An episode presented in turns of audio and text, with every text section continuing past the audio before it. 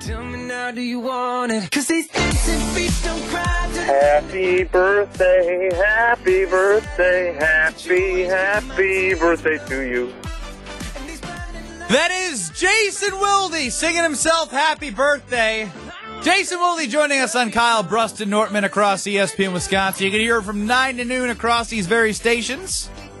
Bryan Bulaga joining him. Catch them on YouTube or wherever you get your podcast. Jason, happy birthday. Welcome into Kyle Brust and Nortman. That was weird, wasn't it? I Like know, but I loved it. Happy birthday to me? Yeah. Yeah, I thought you might love that. Yeah, that sounds about right. Yep. How you guys doing? Uh, doing good. Uh, you know, it's it's always fun when we get compliments for something Brad does. Uh, JB in the 608 chimes in. This is the best research KBN has ever done, and I'll give you some context in a second, Jason. All these guys are perfect comps for love. He follows up with three more text messages. Kyle's takes are always the worst. He literally said Nick Foles has never had a good year as a good a year as good as love. He won a Super Bowl, and Kyle needs to take his green and gold glasses off and use perspective and facts and not just blind fandom. Never. Oh! Go, Pat, go. So, Jason, I'm going to turn Couldn't it over to with Brad. More. Uh, oh, oh, Jay, Jason. and on your birthday, Don't you I yell gotta at be him. nice to you. I'll let you have it. Happy birthday. I'm going to turn it over to Brad because I really want him to quickly summarize the research he did. Because Homer was saying, maybe you talked about this with him, with him yesterday um, as you joined on Wednesdays, Jason. He wants research as to guys that had great first years and then what happened. Yeah, happy birthday, Jason, by the way. Thanks for joining us as always. Uh, This is this is a potentially great gift if I if it is what I think it is. yeah, so because I had told him when I finished talking to him that I would do that research because I wanted to write a story about it in the State Journal. And if one Brad Nortman, it's a fake, great call and great execution, uh, did it for me, I'll be thrilled. uh, happy to share my work, Jason, anytime. And and basically what I did was Plagiarism. there's I got caught with that. there, there's too many quarterbacks to research that had a great first year and then went off to have great careers. There's not as many, so this is the minority now that had a great that a great season, right? But then fell off for whatever reason. One, it goes to show that it's actually really hard to have one great season in the NFL at all. Um, but then the guys that had that and then fell off. So I, I had a bunch of different criteria for it, but I'll cut right to the chase. Nick Foles, Josh Freeman, our friend Jo- Don Majkowski, uh, Derek Anderson, RG3, Sam, uh, or Sam Cassell, Matt Cassel, um, Colin Kaepernick. I also included, obviously, Jordan Love, Gardner Minshew, and Baker Mayfield, Daniel Jones. They all roughly had a 63% completion percentage.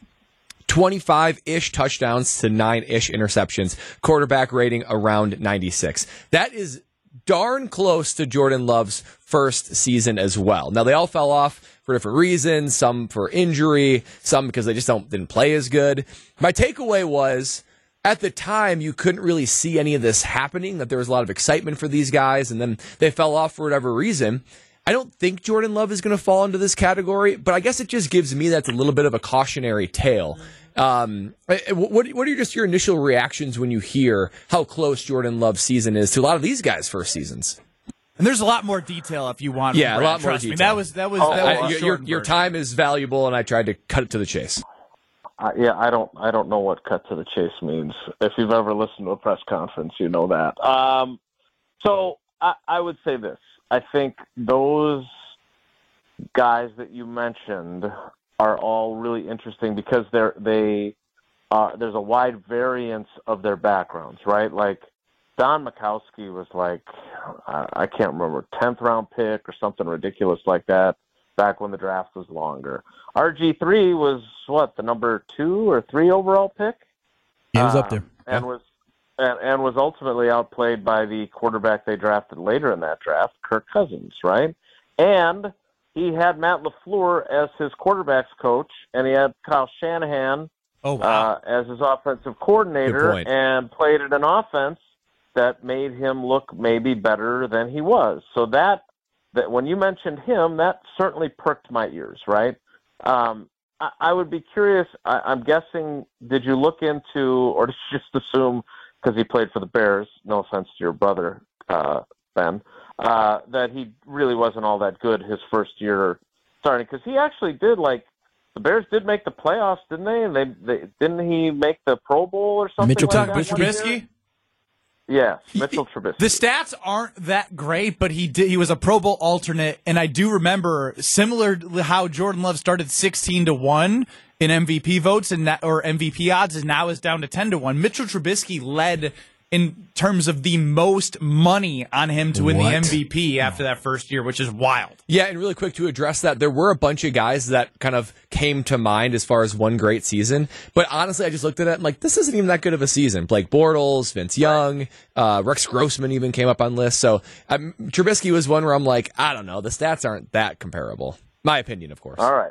Uh, no, that's good. I, I trust your your opinion. You're a smart guy and a longtime NFL punter. So I, I think it's really, I think it's interesting, and I'm very thankful that you did the legwork for me. So send me all your data, and then I'll steal it. Uh, but I I do think that there are there are always, as you well know from having played in the league, there are a lot of factors that go into players' success or failure. Right? I mean, there's health, there's the system, there's who they're surrounded by, and we would probably have to dig further into, and I'm not assigning you more homework, but you'd also have to, you know, delve into well, what what were the reasons why this player never regained that level of performance? Now, I think it's interesting. You've mentioned Gardner Minshew, for example, right? Like you look at the season he had this year. That after a long time of kind of wandering in the backup wilderness, he got an opportunity in Indy and played pretty darn well, right? Which is due to Um, injury too. I- uh, right, and uh, another one that I that springs to mind, who I I would say does not fit our criteria because I don't think he was very good initially, but one of the guys that I'll always try to figure out what happened with is Geno Smith, right? Uh, I think he was the last pick of the first round by the Jets, uh, and then obviously flamed out there as pretty much every quarterback since Joe Namath has, and then gets some other opportunities, backs up in a few places, gets some spot starts, and then has a really good year last year for Seattle. They make the playoffs. Not as good this year. So I think we can all agree that more than just the player's ability factors in. And the reason I bring all this up is to say that I think Jordan Love finds himself in a situation where he is a good player. Please do not misunderstand me. I am not undercutting how good he is because he made, for all those times, I was saying this to Jen Gave and Chewy this morning, for as all those times that I was saying early in his career, in training camp, in preseason, I didn't see many wow throws. He delivered uh, plenty, bushels of wow, wow throws this year. So uh, you won't hear me say that because it wouldn't be accurate anymore. But I think he's in a scenario. He's in a scenario where he's got a smart offensive play caller who he's really vibing with, and he's running the plays as they're called, using his freedom judiciously, which is in contrast to the four-time MVP who, you know, kind of did what he wanted. And I still can't. My the thing that is amazing to me from this season, and there were a lot of amazing things that were said and accomplished. I still can't believe when Steno told us that they would get done with an offensive possession and Rodgers would come to the sideline and the coaches would be wanting to know what he ran and what he called because it wasn't what was sent in from the sideline. I mean, think about that and juxtapose that against Jordan Love. I'm not saying he ran the offense paint by numbers, but if something was called, he ran it. And if he made a prote- protection adjustment or he changed the motion, he certainly did that. And he called can plays. Can But can. He, he ran the offense. And so my point is, is that the, your research is great. I think he's in a better position to be one of those countless quarterbacks who had a good first year and just kept being good because he's surrounded by offensive talent. He's got a good play caller. They've got they've got well more cap room than they did a year ago. They've got to create a little bit, but they've got the opportunity to fill some holes with some high draft picks. I think he's in position if they can get their offensive line solidified without David Bakhtiari and without Jon Runyan, that if his protection, which happened to be pretty damn good during the nine games that he was pretty damn good, gets shored up during this offseason, they figure out who their starting five are and they stay healthy, I think he's probably going to just keep being good. We're speaking with Jason Wilde from Wilde and Tausch. You can hear Wilde and Tausch weekdays, 9 a.m. to noon, right here on ESPN Wisconsin. Now, Jason, who would you rather have, and what do you think NFL teams, GMs would rather have, who are Super Bowl ready? They're one quarterback away for one season. Would you rather have Aaron Rodgers or Jordan Love? Well, uh, so Kyle, with your green and gold glasses on, which I'm sure you look, you're a very stylish guy. So if you ever you. did wear green and gold glasses, they would be very stylish. I appreciate Um, we can't, we can't have, we can't do this, right? Like, because we don't know what Rodgers is going to be next year. Like, he played four snaps. He's 40 years old. Like, uh, if if you could give me a better idea of, am I going to get Aaron Rodgers, no broken thumb, circa 2021? Um, It's a long time ago. probably right. It is. That's that's my point. And so, if I if I'm able to get a close approximation to Aaron Rodgers, the previous version, I still probably pick him because uh, of his experience, of his leadership, of his experience in clutch moments. I know that he had his fair share of disappointing playoff losses, but people forget that he won some pretty impressive playoff games too. Um, so I, I don't, but I don't think, and I'm sure he will love this because there's going to be lots of people saying this kind of stuff.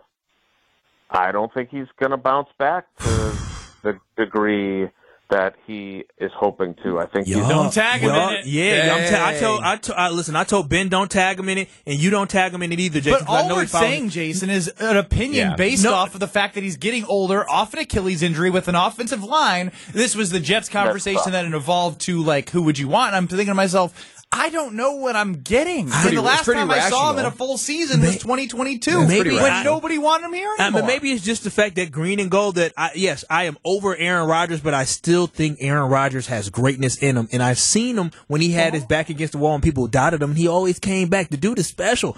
I mean, I He's can't believe old. Well, I- if Aaron Rodgers is washed up next year in a bum. I just know that I'm getting old because that means I'm seeing another great one move on and no longer is good. I don't think he'll be that, but you also have to f- like if you're the way you're phrasing the question, you have to factor in which team Aaron Rodgers or Jordan Love is the one-year starter for in your question because that is also a factor in my expectations for him next season. I mean, if you read the story from the Athletic, uh, I don't want to get us in trouble with the FCC, so I'll just say that is one effed up organization. And and and he obviously there are, are some I don't want to call them drawbacks, but challenges that come with having him on your team. But they also like they've got some great offensive talent, right? Breece Hall's a really good player. Uh, Tausch likes to call uh, Wilson Sauce Wilson, even though his name's Garrett Wilson. but he's an elite level wide receiver. I mean, they it's not like they don't have talent, but their offensive line is jacked up. He's coming off of an injury.